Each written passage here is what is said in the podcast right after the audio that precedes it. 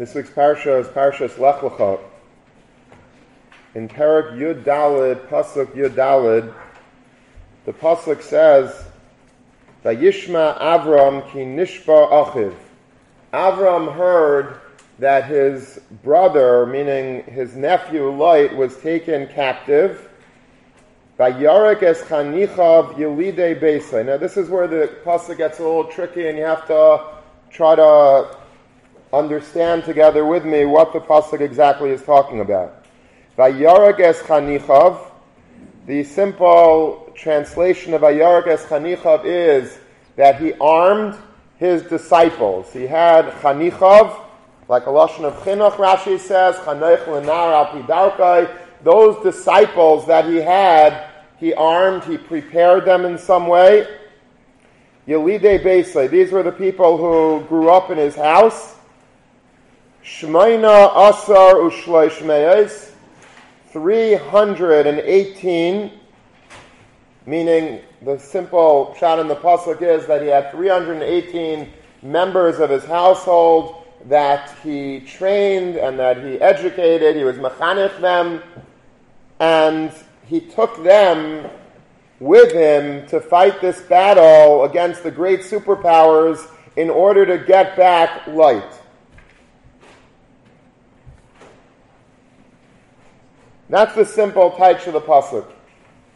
If you look in Rashi, Rashi completely changes our perception of this pasuk al pipshuta shalmikra. Normally, Rashi is the person who gives us the most plain, simple understanding of the pasuk. But here, Rashi, based on Chazal, based on the Gemara Nedarim, one Shita in the Gemara Nedarim on Daf Lamed Beis, he changes the pshat. And he says that when it says in the pasuk, Vayarak es chanichav. It's talking not about all of the people of his household, not about 318 people. It's talking specifically, there was an army of one. Chanichav, Rashi says, is really a singular, not plural. And it, it's talking about Eliezer. Eliezer, Eved Abram, that was the one man army that Avram Avinu was able to go and ultimately get Lot out of captivity with. Rashi says it's called Chanicha because he was mechanechim to do mitzvahs. Chanech lenar, the word chinuch comes from chanech lenar al pidarkai. He trained him according to his own way. And then when the pasuk says that there were 318 men, what does Rashi do with that? If it's just talking about Eliezer, what does Rashi do with the 318? It says in the pasuk he took 318 men. Rashi has an answer for that also.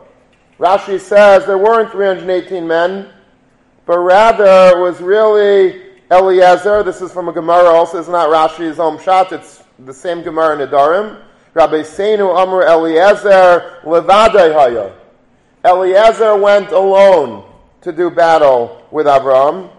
V'hu minyan gematria shal shemai. The number 318, if you take out your calculator, is the gematria Eliezer. So the pasuk doesn't mention Eliezer by name. Eliezer appears elsewhere in the Torah by name, but in this parsha makes no mention of Eliezer by name. But we're talking in gematrias. Eliezer is gematria 318. The pasuk is not talking about Yulide Besa, even though it's a it's a plural. It's not 318 people, even though that's what the pasuk says. There's one person in this pasuk that we have to focus on. It's Eliezer. Eliezer was the Chaniche Beisai. He was mechanich him to do mitzvahs. He was mechanich him to fight. And ultimately, he was the army of 318. He single-handedly was 318 men.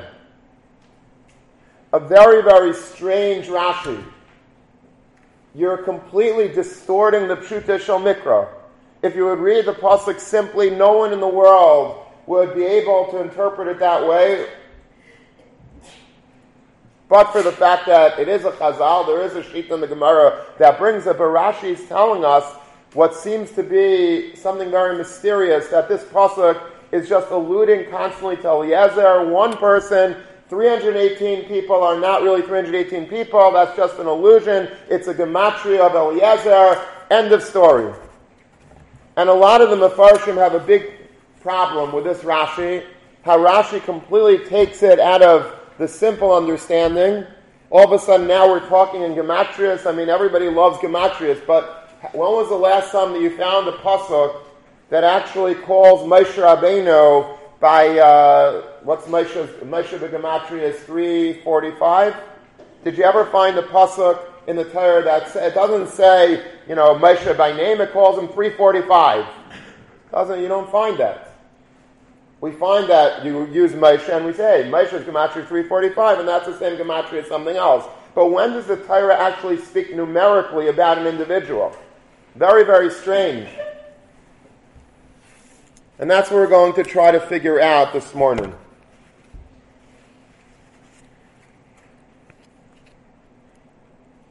When I was in high school, my father, Al Shalom, took me on a trip one summer to Germany, to Würzburg, to visit Kivrei Abbas. My great great grandfather was the Würzburg Rav. He was buried uh, in a city right next to Würzburg, in a city called Hirschberg. Um, we went to other Kvarim and we went to Dachau, and it was a very serious and meaningful trip. And afterwards, we went to London together and that was the more enjoyable part of the trip. We stayed in a very nice hotel on a Georgian crescent called the Montcalm Hotel. I don't know if that's still the name, I didn't bother looking it up. But um, it was a very beautiful hotel. I would imagine that it's still there, and it's, uh, it was there probably 200 years before I stayed there. It's probably going to be there another 200 years after I stayed there. Right next to the Montcalm Hotel was a shul, which was a very beautiful old shul called the Marble Arch Synagogue. And there was a very chashuva old shul with uh, the Gaboim all wore top hats and tails and very, very elegant. And everything was done as you'd expect, you know, the Brits to do things. Everything was done very, very chashuv. There was a very young Rav that was very uh, articulate, very charismatic and the shul loved him. And then we went back for Shalashudas, my father and I, and we had a much more intimate encounter with him. He was, you know, right across from us, this Rav, and and he got up to speak by Shalashudas as well. And he said the following part. This was Shabbos Parsha Shoftim. he got up to speak and he said that in Volozhin there was a Purim spiel, a Purim skit that the boys put on for Purim, as, as is uh, the minig in many yeshivas from then on. And I don't know who these Bachrim were. It's not clear. If you look in the Svarim, some people say they're regular Bachrim, some people say they are Maskilim, which Unfortunately, there were some maskilim, enlightened people in the Volozhin Yeshiva at one point in its history. I don't know exactly who these Bachrim were. In any event, this was the skit. They somehow were able on the stage to present themselves as being 100,000 people. So let's say they had, I don't know, 25 guys on stage, and every one of them, you know, represented a few thousand uh, people. And then they reenacted from Parsha Shoftim, that's why he spoke about it that Shabbos, the role of the Kayin who announced before the wars began, before people went to battle, the Kayin would get up and say, Miha Ish, who is the man who just got engaged and has not yet got married? He should go back from war and don't, uh, you know, let somebody else fight for you. Don't, you don't go to battle when they said that, when this Kayin said that, so like a third of the stage packed off the stage, like representing a few, you know, 30,000 people, let's say, just ran off the stage. And then he said, and who is the man who built a house or who planted a vineyard and haven't, has not yet been able to reap the fruits of his vineyard or enjoy the house? And then another third of the stage runs off the stage, goes AWOL. And then finally, Mihayish Hayare. Who is the man who is afraid? And Chazal say, Min Avera they were afraid of the, any Avera, even a small Avera that they might have, and that might jeopardize the entire war effort because of their sins. They should go home, and the rest of the stage packed off. They just left, except for four people. Meaning they started with a stage full of people, they all ran away except for four people, and they had little placards on them so that we know who they were. One was the Pnei Yeshua, and one was the Gra, and one was the Noid Yehuda, and one was the Shagas Aryeh. And that was, that was the end of the Purim spiel. Now, today that might not be so funny, but apparently then that was quite entertaining. Reb Chaim Brisker, Reb Chaim Soloveitchik was a, a Rebbe in Volozhin, and he wasn't there. But afterwards, somebody reported to him the spiel and all the nuances and, you know, and how they were all laughing from this chazal and from this, this parsha in the Torah and how they, you know, simulated what was going on and how it looked. And that there were four people that were remaining, these tzaddikim, these ga'inim, and Chaim Brisker said the following. He said, but they left out the real punchline. If they thought that was funny, you know what the punchline is? That those four tzaddikim won the war. Yeah, you think that they all packed out and they left four people in Nebuch, you know, the war was over by default. They surrendered. No. They fought and they won. And I remember, like, when he was saying this, you know, everybody's like, everyone's at the edge of their seats. He was such a powerful speaker. Years later, I understood who this man was. It was Rabbi Jonathan Sacks, who later became, you know, the, the British uh, chief rabbi, and uh, he became very famous, and he still is. But then he was very young and just uh, maybe new to the rabbinate, and it was just an interesting thing afterwards to chop, you know, who he was at the time.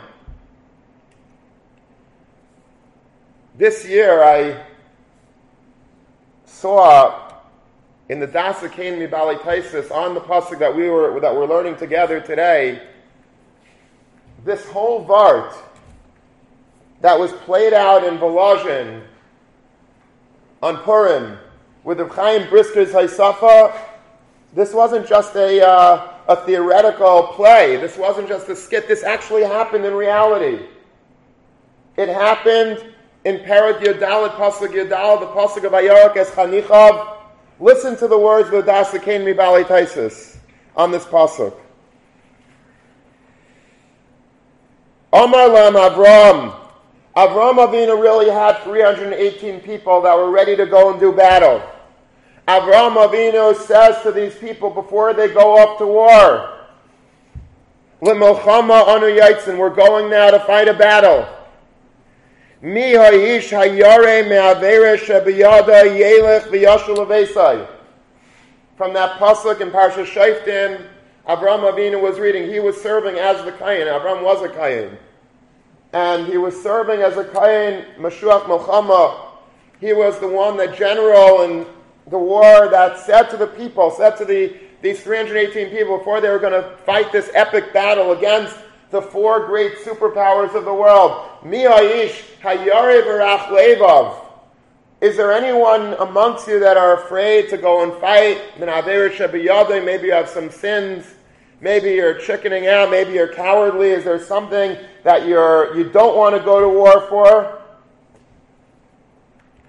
Kivan sheshama kach.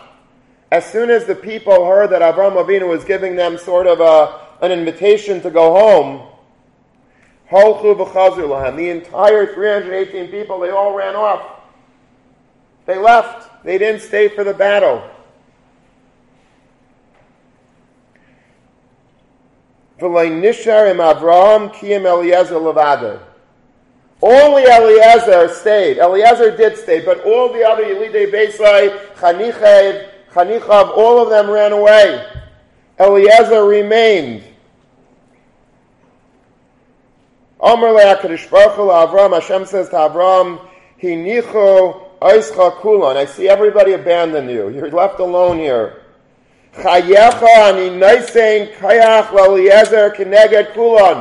I swear, says HaKadosh Baruch Hu, that I will give the power of all 318 soldiers all into Eliezer. Eliezer will be able to get all of the power that they had. Um ches. And if you do the math, Shin Yud Ches, 318 is the Gematria of Eliezer.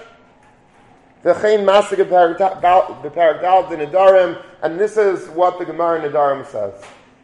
So it's very fascinating that in history, this whole play with Reb Chaim Brisker's Haisafa Mamish happened. It wasn't just a, a Purim spiel. This happened. Avraham Avinu had 318 men. He was the Kaim Mashuach Milchama that said, Mi Aish Hayarav Levav, and they all packed out, except Eliezer stayed, and they won the war. They were able to retrieve Lot from captivity, just Avram and Lot together. They won the war. This is mamish history in the making over here. That would be a spiel many thousands of years later, but it was not really a spiel. This was reality. This is what happened in the parsha. Amazing. Going back to our pasuk, we can now understand maybe what Rashi is talking about. It started off, the Pshuta Shamikra is that there were 318 people. There really were. But in the end of the day, the only one of the Chanichei Beisai, the Elide Beisai, of all the 318 people, the only one that remained was Eliezer. And when the Pasuk says that the 318 people went with Abram to battle, they were supposed to. But they copped out, they left, they were afraid. And Eliezer then got the kayach of 318 people. Gematria of Eliezer is 318, as if to say HaKadosh Baruch Hu is putting all of the kayach of 318 people into Eliezer, and that's what allowed them to win the war.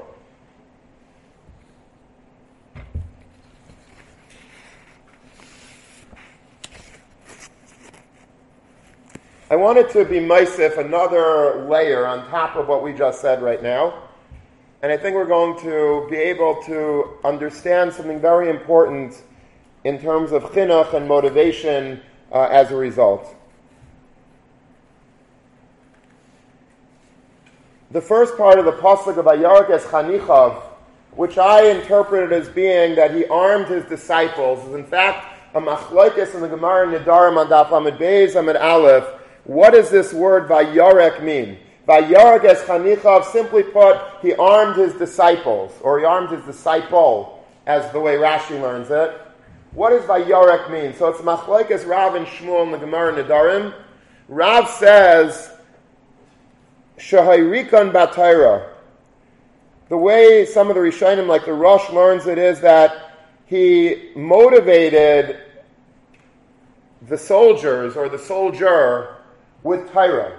He says, You have learned Torah and you have tremendous schar from Torah. This schus ha is going to remain with you and you're going to be able to win the war with that. That's by Vayarik. He basically, he was Mizaris them. Vayarik is, he basically filled them with confidence or filled Eliezer with confidence that your Torah is going to be able to stand in good stead for you when you go to Milchama. This chus haTorah is going to allow you to be menatzech b'Milchama. You have schar, and the schar will be great. The schar of Torah will be great. Shmuel says a different shot. He says, "Vayarkes chanichav" means shahirikan bezahav, which means that he basically promised them a lot of money. He promised them money. Again, the Rosh says he opened up for them his treasure houses, um, that they should go willingly, a mercenary army. He paid them in order to go do battle. I wanted to say that Rav and Shmuel are not really arguing. Because both are true.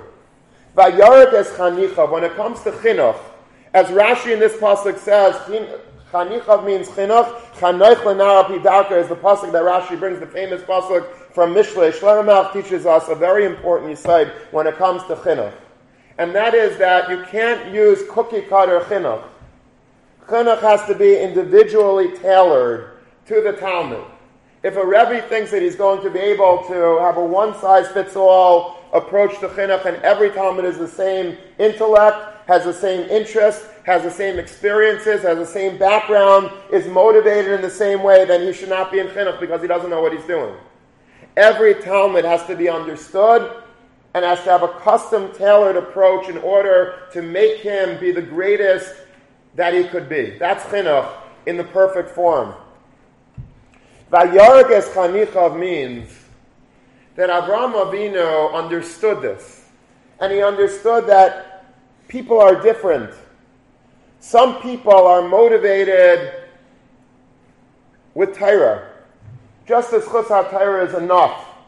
The fact that you understand how important it is to learn, how important it is to be a Talmid Chacham, how important it is to do mitzvahs, how important it is to the Rabbi Shalom, to the world, whatever it is, altruistically, that's enough for some people to be able to go to the beis medrash, sit and learn, do, go to the hospital, do good, do mitzvahs, go to davening every morning. They understand they don't need any, any, any prizes. They don't need any carrot more than the fact that there's a schus HaTorah involved. That if you do something good, you will be rewarded handsomely in Shamayim, in this world. Things will be good for you. That's for many people enough motivation to get them going. But that's not for everybody. You have to know the Talmid.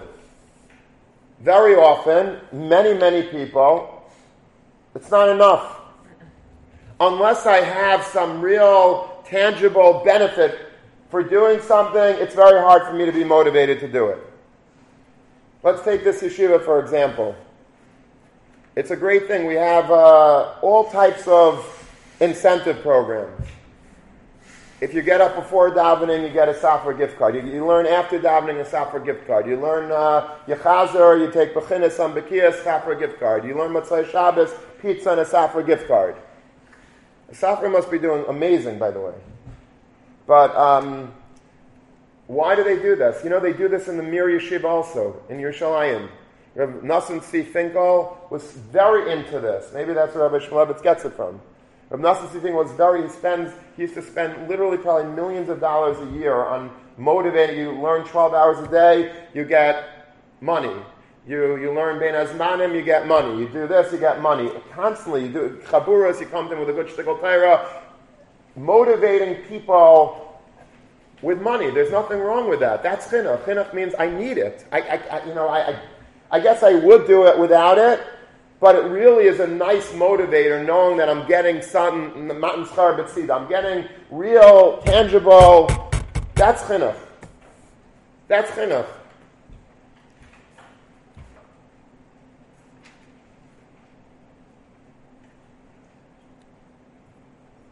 remember my first chinuch job. Before I came here, I was a 12th grade rabbi in a, in a very good yeshiva in Brooklyn. And the principal, the Manal of the yeshiva, who was an old man then, this is going back 17 years ago, he was nifter this year, is a very famous, legendary mechanech. He was, uh, he lived before the war. He was very close to Mottel Pogramansky during the war, the, big guy from Telz. And he was a wonderful person. He hired me.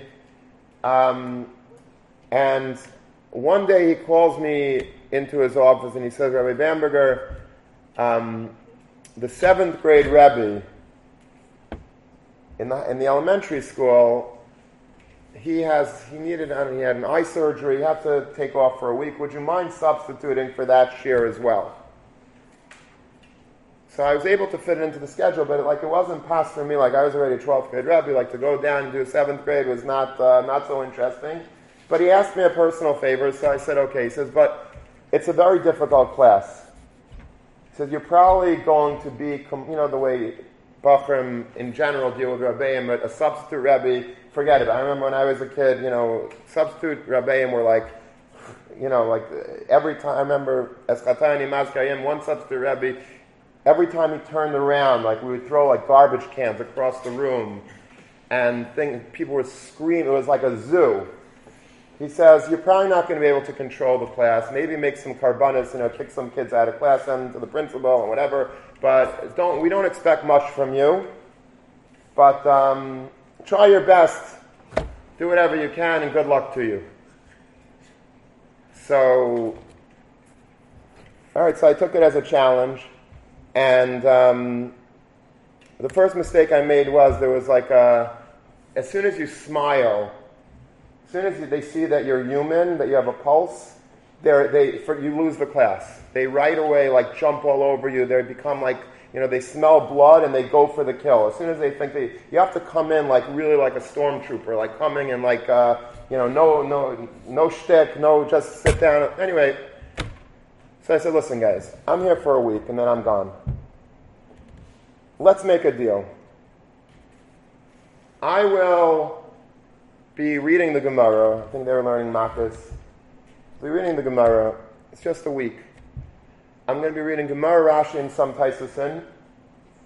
And occasionally I'm going to be missing, I'm going to skip a word. You know, instead of saying Tanu Rabbanon, I'll say just Tanu, skip the word Rabbanon, and go weiter. If anyone catches the words that I skip, and they raise their hand nice and they say, Rabbi, I think you just skipped Rabbanon, $5 for you. Now, $5 back in those days was a lot of money. You know, there was a horse and buggy waiting for me outside, and uh, I brought money from the bank, and $5 is a lot of money.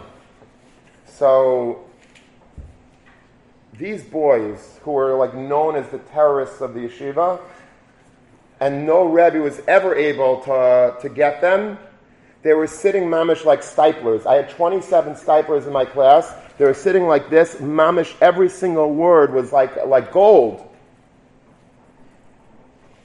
And I remember this Manal like passed by. He was like expecting like, you know, he was going like this. He was expecting like, you know, flak to be flying out of the room. And he was like, he passed by, he like couldn't believe it. It looked like Ponevezh in my room. I didn't skip that many words, by the way. But, uh, but I did keep them under control. And just as parenthetically, at the end of the week, he was so impressed with me. He says, "I want you to." He wanted me to be like principal of the whole school. I'm not joking. so, you know, next year, you know, we're looking for a new manal. I had no experience. I was like mamish, like a 25 year old. I had nothing. He says, "You you control that class so well." We want to make you principal of the whole school. He was like the manal of the whole institution. He wanted to make me principal of the whole elementary school. Rabbi Siegel says, I have to be honest with you. I used to live right next door to the yeshiva. I said, every day after I left this seventh grade classroom, I came home and I had a big glass of schnapps because my nerves were so tattered and torn from teaching elementary school. I don't think I could do this for the whole elementary. I can't do it. He says, Rabbi Bamberger, that was your mistake. He said, you should have had the schnapps before you went into the classroom. But anyway, that's the way it was.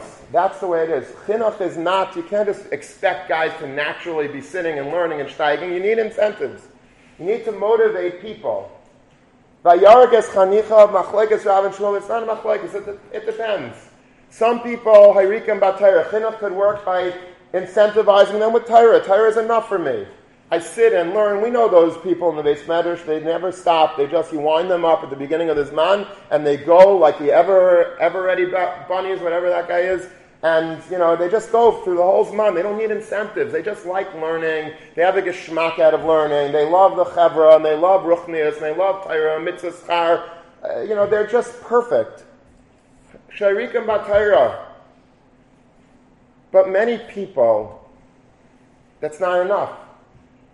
Many people, as Shmuel says in the Gemara, Harikan Bazav, you got to give them gold. You want to motivate people, you got to give them gold. That's chinuch also. Chinuch needs you to be creative and to think about what's the best incentive that I could get this bacher to work. Depends who the bacher is. It depends on the situation. Avram Avinu understood chinuch better than anybody. He was the greatest mechanech of history. He understood that no people are, two people are alike, and there's no need to make everybody alike. And he understood that some of his soldiers might be needing Torah as their incentive. Schar, schus Torah, that will get them to go fight for him a battle. Do the mitzvah of pidyon shvuyim, getting getting Lot back home. Just schus Torah is going to be good for you. That's enough. Other people needed to hear more about the money incentive. Let's hear some uh, about the Zav. What, what's in it for us? Which is fine. That's chinuch. That's vayarik es chanicha. Rashi says chanoich lenar al pidarkei.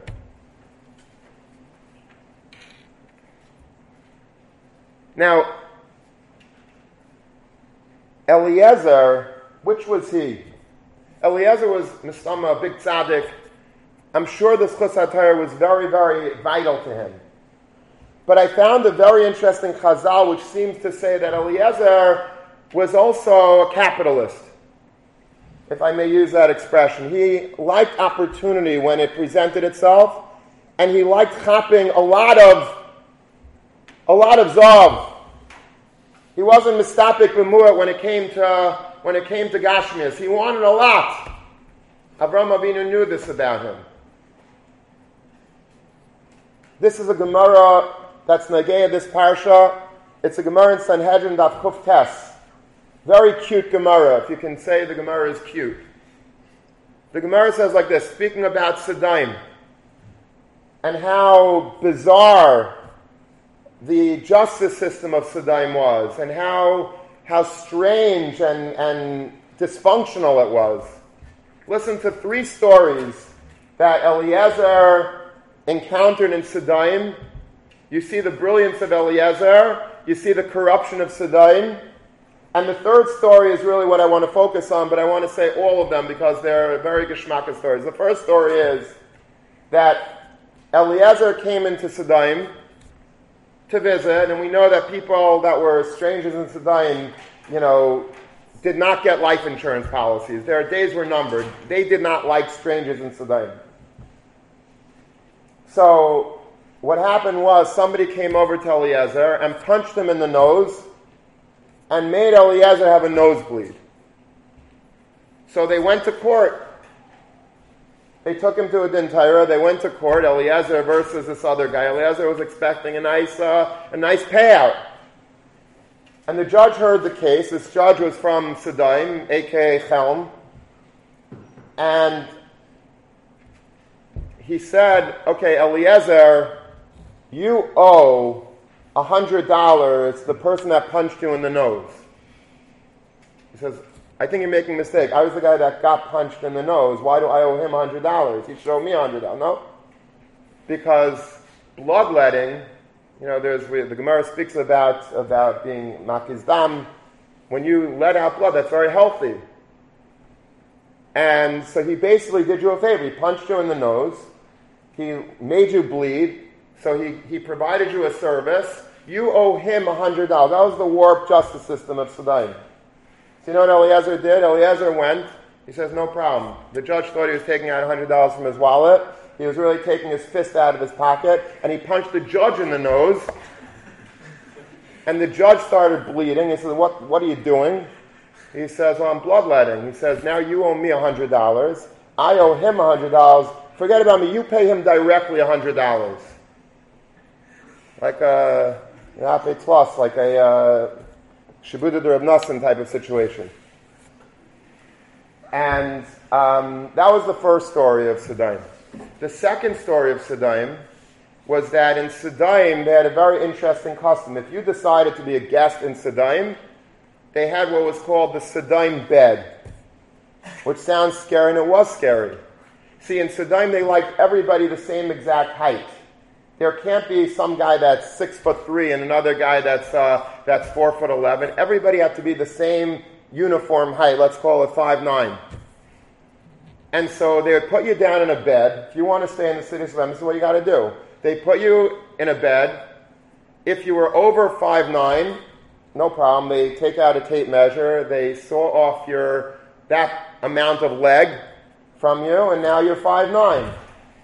If let's say you were 4'11, well, they had to stretch you. So they put like one of these cranks on the bed. They put, you know, ropes on you and, and they basically kept cranking you and cranking you and cranking you until you were like flat Stanley. You know, you got, you just kept on stretching and stretching and stretching until you were now 5'9". And this is the bed of Sedaim. And so when Eliezer came to Sedaim, they said, okay, Eliezer, do me a favor, lie down on the bed. We want to have you fitted for Sedaim. You want to live here? This is what you got to do. He says, I would. I really want to. He says, but from the day that my mother died, I was makabel on myself a neder that I never sleep in a bed. I never go in a bed. I made a neder, I'm sorry, I can't do it. So that was the second thing. By the way, just parenthetically about that part of the Gemara, Rav Hutner used to say that there are a lot of yeshivas in the world that have a one of these proverbial Sedaim beds, meaning that everybody's got to look the same, everybody has to have the same exact uniform, the same hat, the same shirt, the same jacket, the same tzitzis hat, the same, the same uh, talus bag. They have to go to the same yeshiva, the same camp, the same hashkafa, the same hadracha, the same musa, the same this, the same hash- everything is the same, the same, the same. He says, I don't want my yeshiva to be that.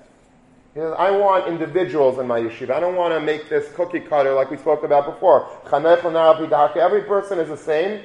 No two people are alike. Some people should wear hats. Some people maybe should not wear hats. Some people should wear colored shirts. Some people, I'm just, this is not Rav talking, this is me ad libbing. But every person is different. Every person is different. Some people are, are, you know, should be, you know, they're musical, let them play a musical instrument. Some people are poetic, let them write poetry. Some people are into Bekias, let them do Bekias, Ian, Ian. I want everybody, I want people to look, I don't want the Siddai bed in my yeshiva. I want people to be who they are, the best that they could be. That's the second story. The third story that the Gemara brings is as follows.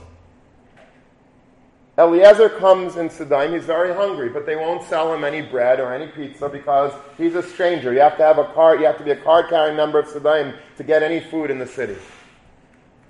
And if you go to a chasna uninvited, whoever told you that you could come to that chasna, if you're a stranger, they lose their coat.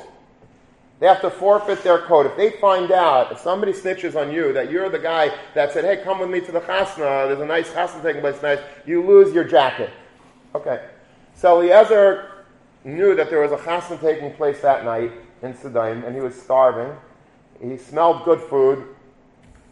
So he comes into the hall, and he knew this rule. So there was like a long dais, and he was sitting at the first table on the dais. And they asked him, the person sitting next to him said, Hey, I don't recognize you. Are you a, a local here? He says, No, I'm, I'm, I'm from out of town. Well, who invited you to come to the wedding? He says, Well, you did. And the guy got so scared that he was going to have to lose his coat, he ran out. He left. He packed out. He didn't want anyone to cop his coat. And then Eliezer like slides over a little further on the on the bench, and the next guy says, "Hey, you don't look familiar. Who invited you here? You did. And that guy started, uh, got all nervous. He took his coat, he ran. And Eliezer did this with every single person on the road. There was no chasna left. He was the only guy left dancing for the chasna and kala. And he got to eat, the Gemara says, the entire feast. He got to eat. Because he did this shtick constantly until everybody fled in fear that they would be caught as being the person inviting Eliezer to the chasna. What do you see from this third story about Eliezer's personality? Eliezer was in very capitalistic, very opportunistic in a positive way. And he didn't want to just have one plate, he wanted everybody's plate. That's the way Eliezer was. Very, very opportunistic. He saw opportunity, he wanted more and more and more. He wasn't mistopic with just one, he wanted to chop as much as he could. That was his nature. What are you going to do about it? That was his nature. Avraham Avinu knew Eliezer better than anyone. Vayarak as Chanichav, he was promising his army a lot of money, a lot of booty, in addition to Schus HaTorah, when all the army, as the Daas Zekeinim MiBaalei Tosafos says, they all fled, Eliezer was the last man standing. Abraham Avinu did not want him to flee. Abraham Avinu wanted him to go on this mission with him. He needed to motivate him.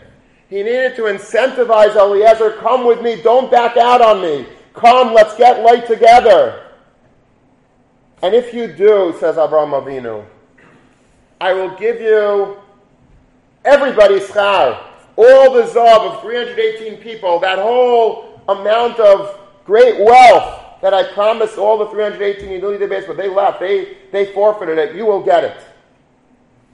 And when we fight the battle and we have all this booty from Saddam and, and crazy amounts of millions and billions of dollars, you're going to get everybody, all the 318 people, they left. You're going to get all of their share. Eliezer liked this. This pleased Eliezer to be able to chop so much and he came along with Avram Avinu. Shairikan Bezav. I think that's why perhaps the, the Pasuk speaks about Eliezer in a gematria. It was a mathematical calculation, pure and simple, for Eliezer. Eliezer made the calculation in his mind 318 times a million. That's 318. That's like almost like the, the Powerball. It's amazing. $318 million plus all the money from the booty, from the loot that we take afterwards, going to be a wealthy man. That's good. I like that. Avram Avinu motivated Eliezer with what appealed to him. At the end of this war, by the way, Melech Saddam says to Avram Avinu, take everything, just give me the lives that you brought back, and the Baruch Kaflach, you keep all the money, millions, billions of dollars that that the spoils of war, Avram Avinu says no. In michut now, I'm not taking a string or a, or a shoe strap. Chazal say that's what, and that's chus. We have the mitzvah of tzitzis, and we have the mitzvah of tefillin, ritzuah shel tefillin. Avram says, I don't want anyone to say that you got wealthy because of Melech Sedayim. I don't want anyone to ever say that. But, Biladai, Rakes hana'arim asher iti heim yiktul chalkom. The lads that were with me, meaning Eliezer, who fought this war, him I can't be from on his cheshbon. Chofetz Chaim says, you see from here, by the way, that you can have your own from kites, but don't be machmer on other people. Meaning, you want to you wanna be machmer, you want to have chal yourself, fine. Do it yourself, but don't be machmer for the world. You have a chumrah, chumras are good, but don't, don't don't impose your chumras on other people. Avraham Avinu could have said, Eliezer, you, you're also not getting anything from El. No. I have, to, i have my own frumkeit. I have my, my chumrah. I don't want anyone saying that I made Avraham Avinu, anyone saying that you made Avraham Avinu wealthy. But Eliezer, he deserves what he gets. I promised him that he would get the spoils of war, and I want you to give him all the spoils, all the 318 people's spoils of war. He gets everything. He gets everything. Hayrikan bezav. Sometimes motivation is with schar, sometimes it's with zav, but you have to know who you are, what incentivizes you, and use it.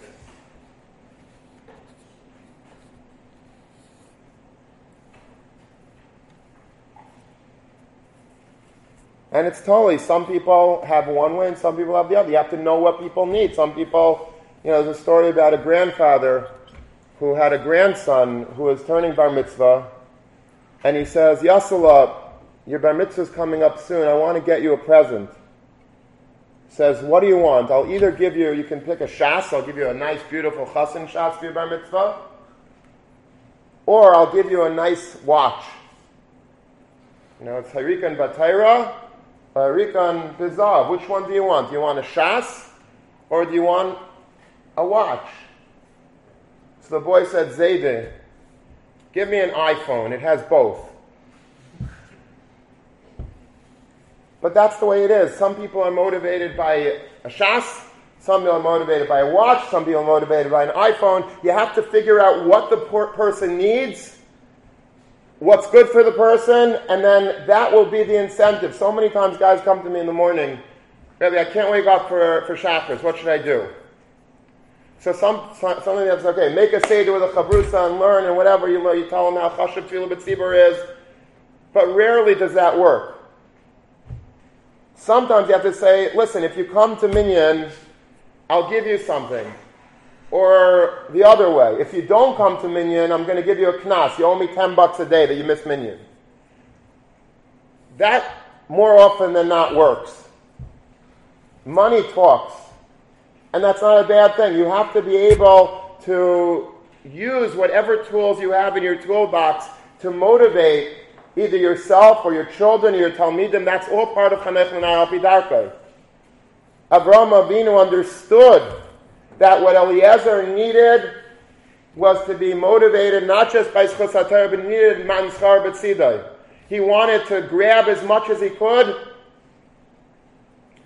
and he promised him the 318 portions of gold. And Eliezer said, I'm in. This is not, by the way, taking away anything from Eliezer. If you think that I'm in any way slighting the covet of Eliezer, I'm not. Eliezer was motivated by things, and we are also. And what you learn from this is how important it is. Don't think that if I do it, it's Torah Lishma. If, I, am only learning for the gift card or for because I'll, I'll get a trip, if I go here, I'll go. That's, that's not what I want. That's Torah It's not true. Chinuch is chinuch. Chinuch is whatever gets you through. Whatever enables you to move further down the road of Torah, of mitzvahs. Do it. Use it. HaKadosh Baruch Hu wants you to use it. It could be Arikan Batayra, could be Arikan Bizav, whatever it is, use it. That's what it's there for.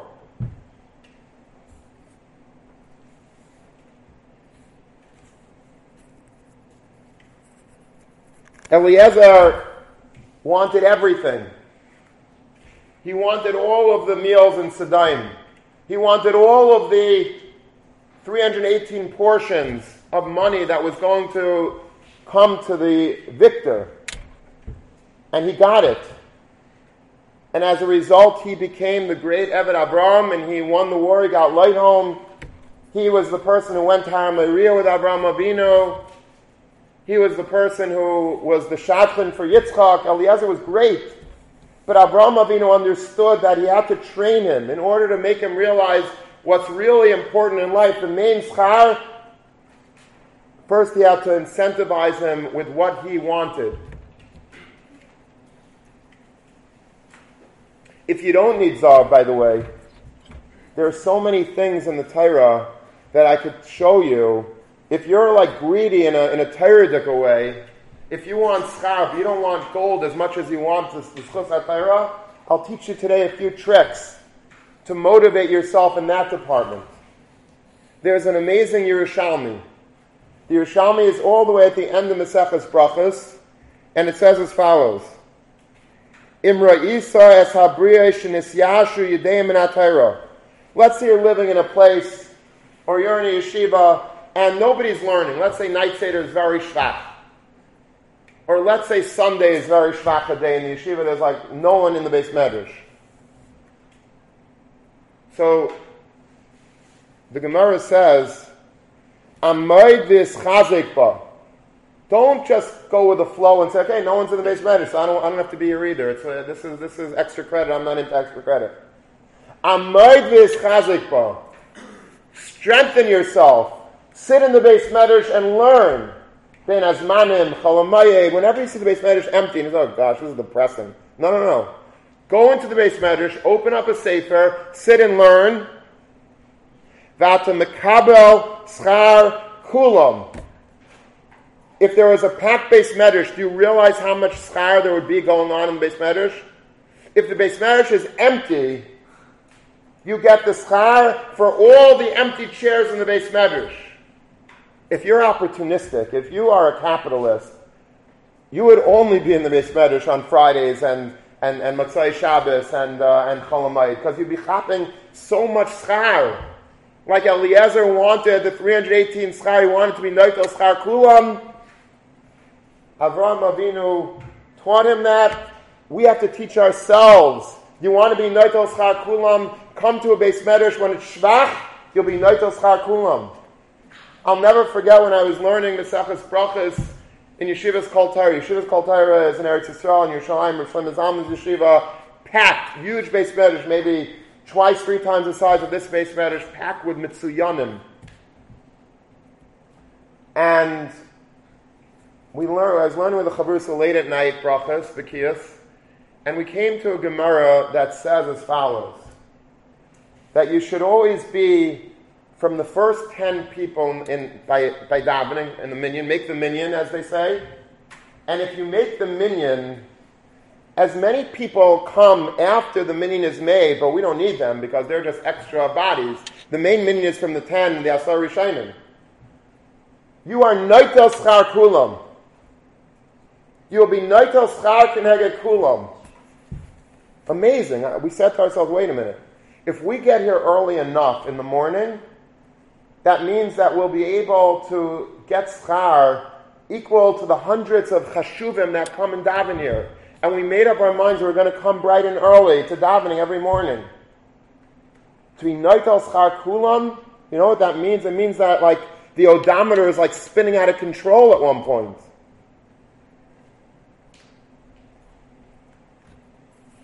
There's a, a Sefer Hasidim just similar to this um, this Yerushalmi that says that if you see certain Gemaras that are not being learned, and they're sort of like a mace mitzvah, he says, like they're, he says, like kachim. Now people learn kachim. Daf Yomi is learning kachim. That's the milo of Daf Yomi, by the way. That all the masechtas that hardly were ever touched are now being learned every seven years by many, many thousands of people it never used to be that way. People used to learn about Mitzvah and, and, and Megillah and Tainus and Bracha, certain go-to Masechtas, and everything else was just collecting dust. But the Sefer Hasidim says if you see something that's not being learned, he says Moed Katan. I don't know why, but Moed Katan was apparently, people were afraid of Moed Katan maybe because it had to do with death, and people didn't like you know, Avelos, and it's a, you know, heebie-jeebie type of thing. They're afraid of, you know, and there are stories about that I once asked Rav Shlomo Zalman, by the way, in yeshiva, whether or not it was okay to learn Moed Katan, because the Chasam Sofer, supposedly, when he was learning Moed Katan, uh, I think his wife was Niftaris, and uh, there, there, are, there is a certain thing about Moed Katan. He, he smiled and he said, no, it's fine, just learn. But, um, but he says, if you go and learn Moed Katan when everybody else abandoned it, if you go and learn Seder Kachim when everybody else abandoned it, you're noitel schar kulam, the lashon of the of the the the kabel schar kulam. He says ki mitzvah shein la dairesh hari mes mitzvah lachein dairesh. It's like a mes mitzvah. Mes mitzvah is a guy that that drops dead on the street in the middle of nowhere, and and and nobody's there to bury him to take care of him, and you go. It's your mitzvah to take care of it and, and, and, and, make sure that it's properly buried, and you get tremendous chara for a mitzvah. If you're going, uh, you know, there are gemaras about going to Shechtakar and Pesach, mace like mace, and you have to go and bury a, bury a dead body. It's a tremendous chus. He says there are, there are mace mitzvah gemaras that nobody's touching, nobody's learning. You go and learn it, you revive that gemara, and you make it popular. You're noitel bikaboschar kulam.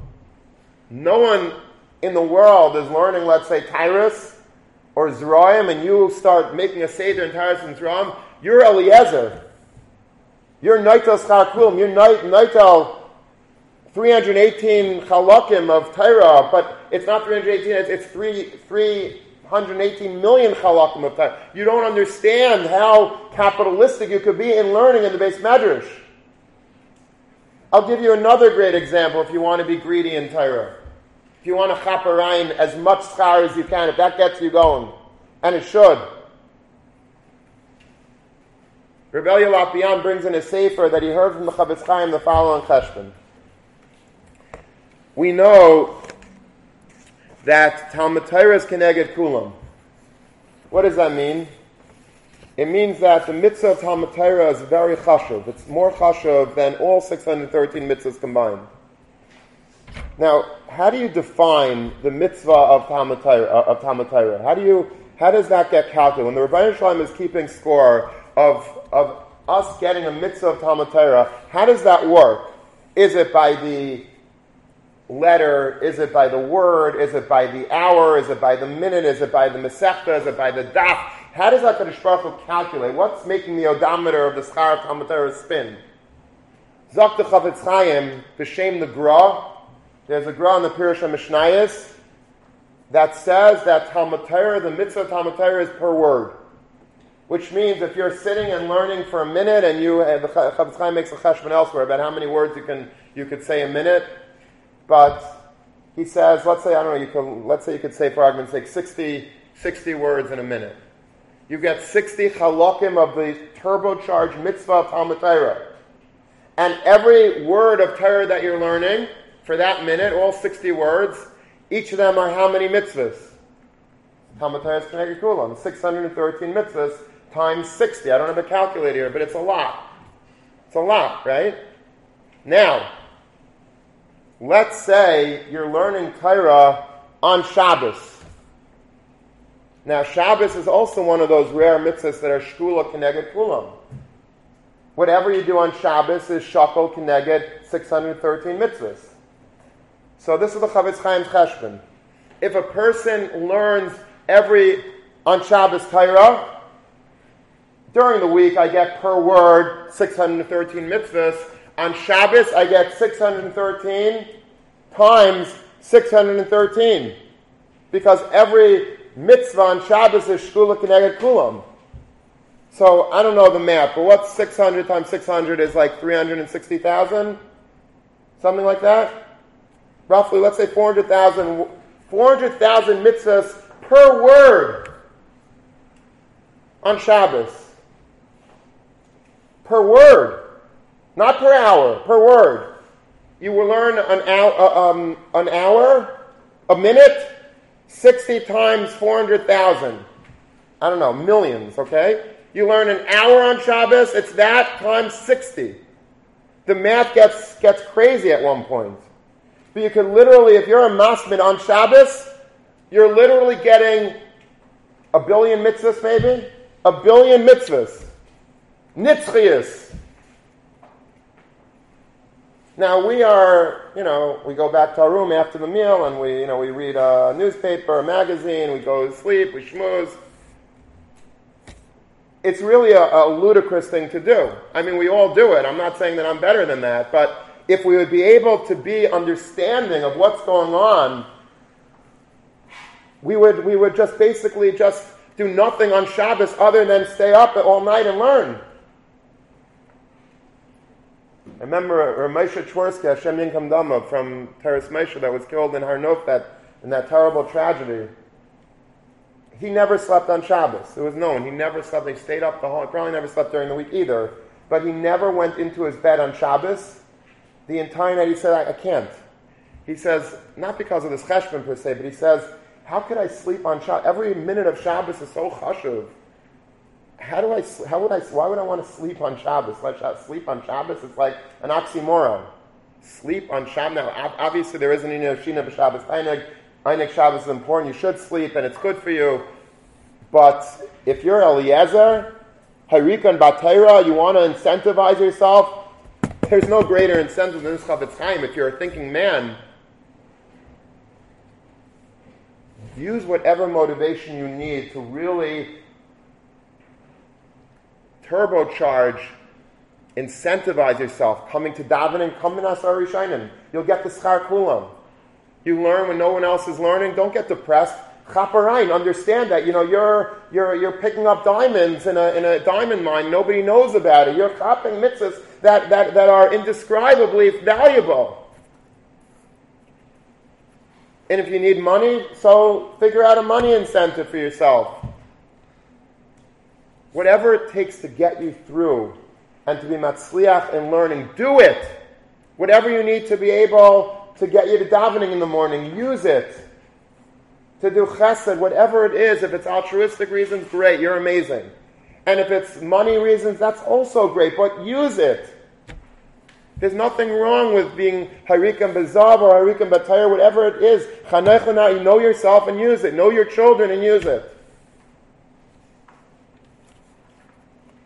just want to leave you off with a bar from Rav Shlomo Zalman that I heard from him in Shir once. And the pasuk says, "Ayet kesef lo yispa kesef." Pasuk in Koheles.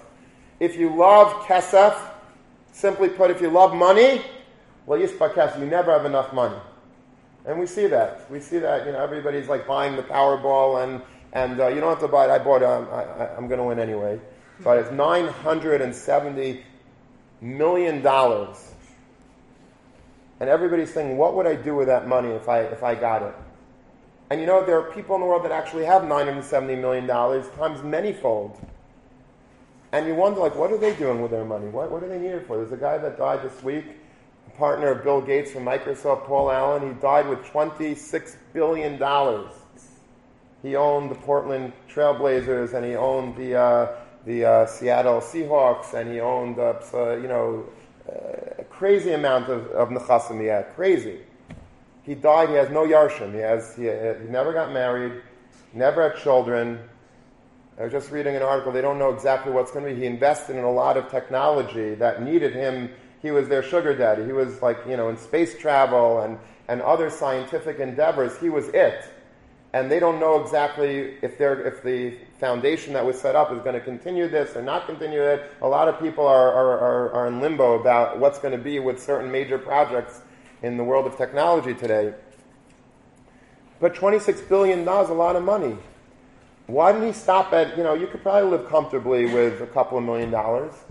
He needed $26 billion. But the pasuk says in Koheles, "Ayev keselis." Because we don't understand this, but if a person is really loves money, he never gets enough. And never, never, you know, what's his name?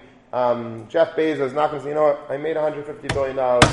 Adkam b'Shabbos Hagadol, like it's fine, it's enough. You know, it's. Uh, uh, I'm just going to hang on my hat. I'm going to retire. You know, sell my stock and uh, It's not going to happen. He wants more and more and more. He wants to be a trillionaire, and he probably will be. So Shlomo Melech says, "Ayev kesef kesef." You love money, you never have enough. It's, you have an insatiable appetite for money, greed. Greed is good. Greed gets you. It, it just, uh, it just feeds on itself. You just want more and more and more. They don't want to stop. So you look in Rashi and you see, you think Rashi is going to bring down Jeff Bezos. And Rashi says, Ayev mitzvahs lo yispa mitzvahs. If you love mitzvahs, you never get enough of mitzvahs. Now, that's a very firm Rashi.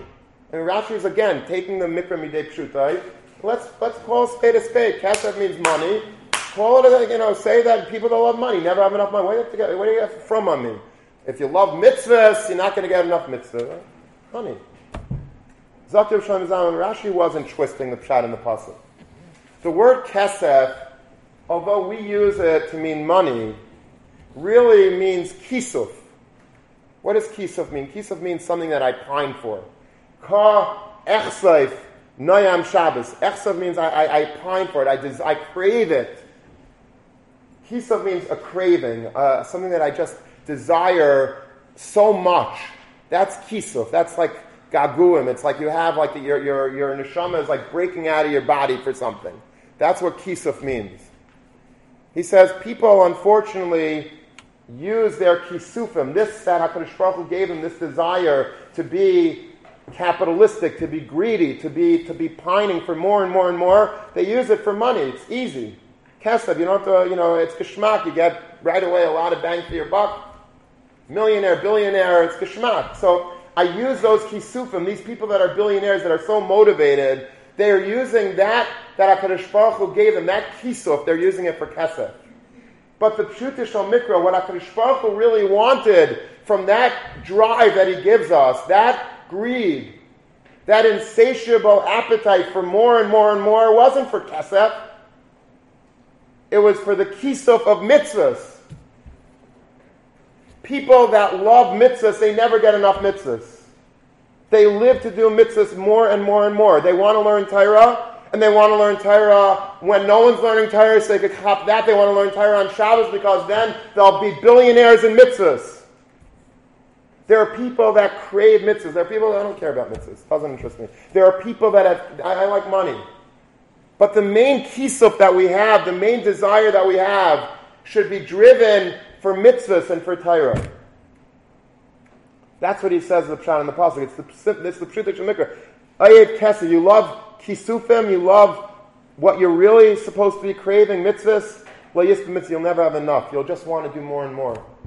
You start off the right way. You start off this man coming to davening. You want to come davening every day, hopefully. You come first Seder, second Seder, night Seder. You're learning, steiging. After night Seder, Sundays, Fridays. You'll not get, you're not going to have enough because you want more and more. You want to chop this. There was a, a in Belgium who always had a kisuf. He always had a desire to have the mitzvah of kvuras hames. He wanted to bury dead people, but he never had that opportunity because he's a kain. He can't go into a cemetery. And he was always craving this. He had this kisuf to be this, to be Isaac in this particular mitzvah that he was always deprived of. So what do you do? Until one day, he heard in Shul that the old cemetery was full and the shul just bought a brand new chalukah, a brand new plot of land in a new cemetery, like a new field, open field. He says, wow. And then he heard that Sunday that somebody died, and the kfur was going to be at 11 o'clock in the morning. So you know what he did? Took a shovel. He went to the cemetery before anyone else, and he dug up that grave where the meis was supposed to be buried. There was no problem for Kayin. The cemetery was still a, an open field, a regular field, no mason in there. Why did he do that? Because he had a kisuf. He desired mitzvahs. He didn't have enough mitzvahs. We were like, okay, I'll, you know, just uh, I'll learn a little more, daven more. I have to schlep out this. There are people that have cravings, not for money. For money, people travel the world to make money. I was once by Shimon Schwab by Mincha in his house on Shabbos and he asked somebody, he had made a small minyan in the house, he wasn't well. And he asked somebody, Where's your father? I haven't seen your father. Is he around? Is he okay? He says, Yeah, he's, he's already like an old man, this guy's father. So he traveled to the Far East. He's in China on business. He's like in his 70s. He's traveling to China on business. So Schwab was like spoil. He says, Binafshao Yavi Lachmo. He says, with his nefesh, a person gives his nefesh to bring home bread. For parnasa, you go to the end of the world. How about for mitzvahs? Do we go anywhere for mitzvahs? If it's, a, if it's convenient for me, I'll do it. Do we go out of our way to do it? Because hmm. we don't have the kisuf yet for mitzvahs. We're into kesef, but the wrong type of kesef, not the kisufin of mitzvahs, of ayev mitzvahs la yisba mitzvahs. Money is fine to incentivize us to do mitzvahs, but don't allow the incentive alone to be kesef. It always has to be for a greater good.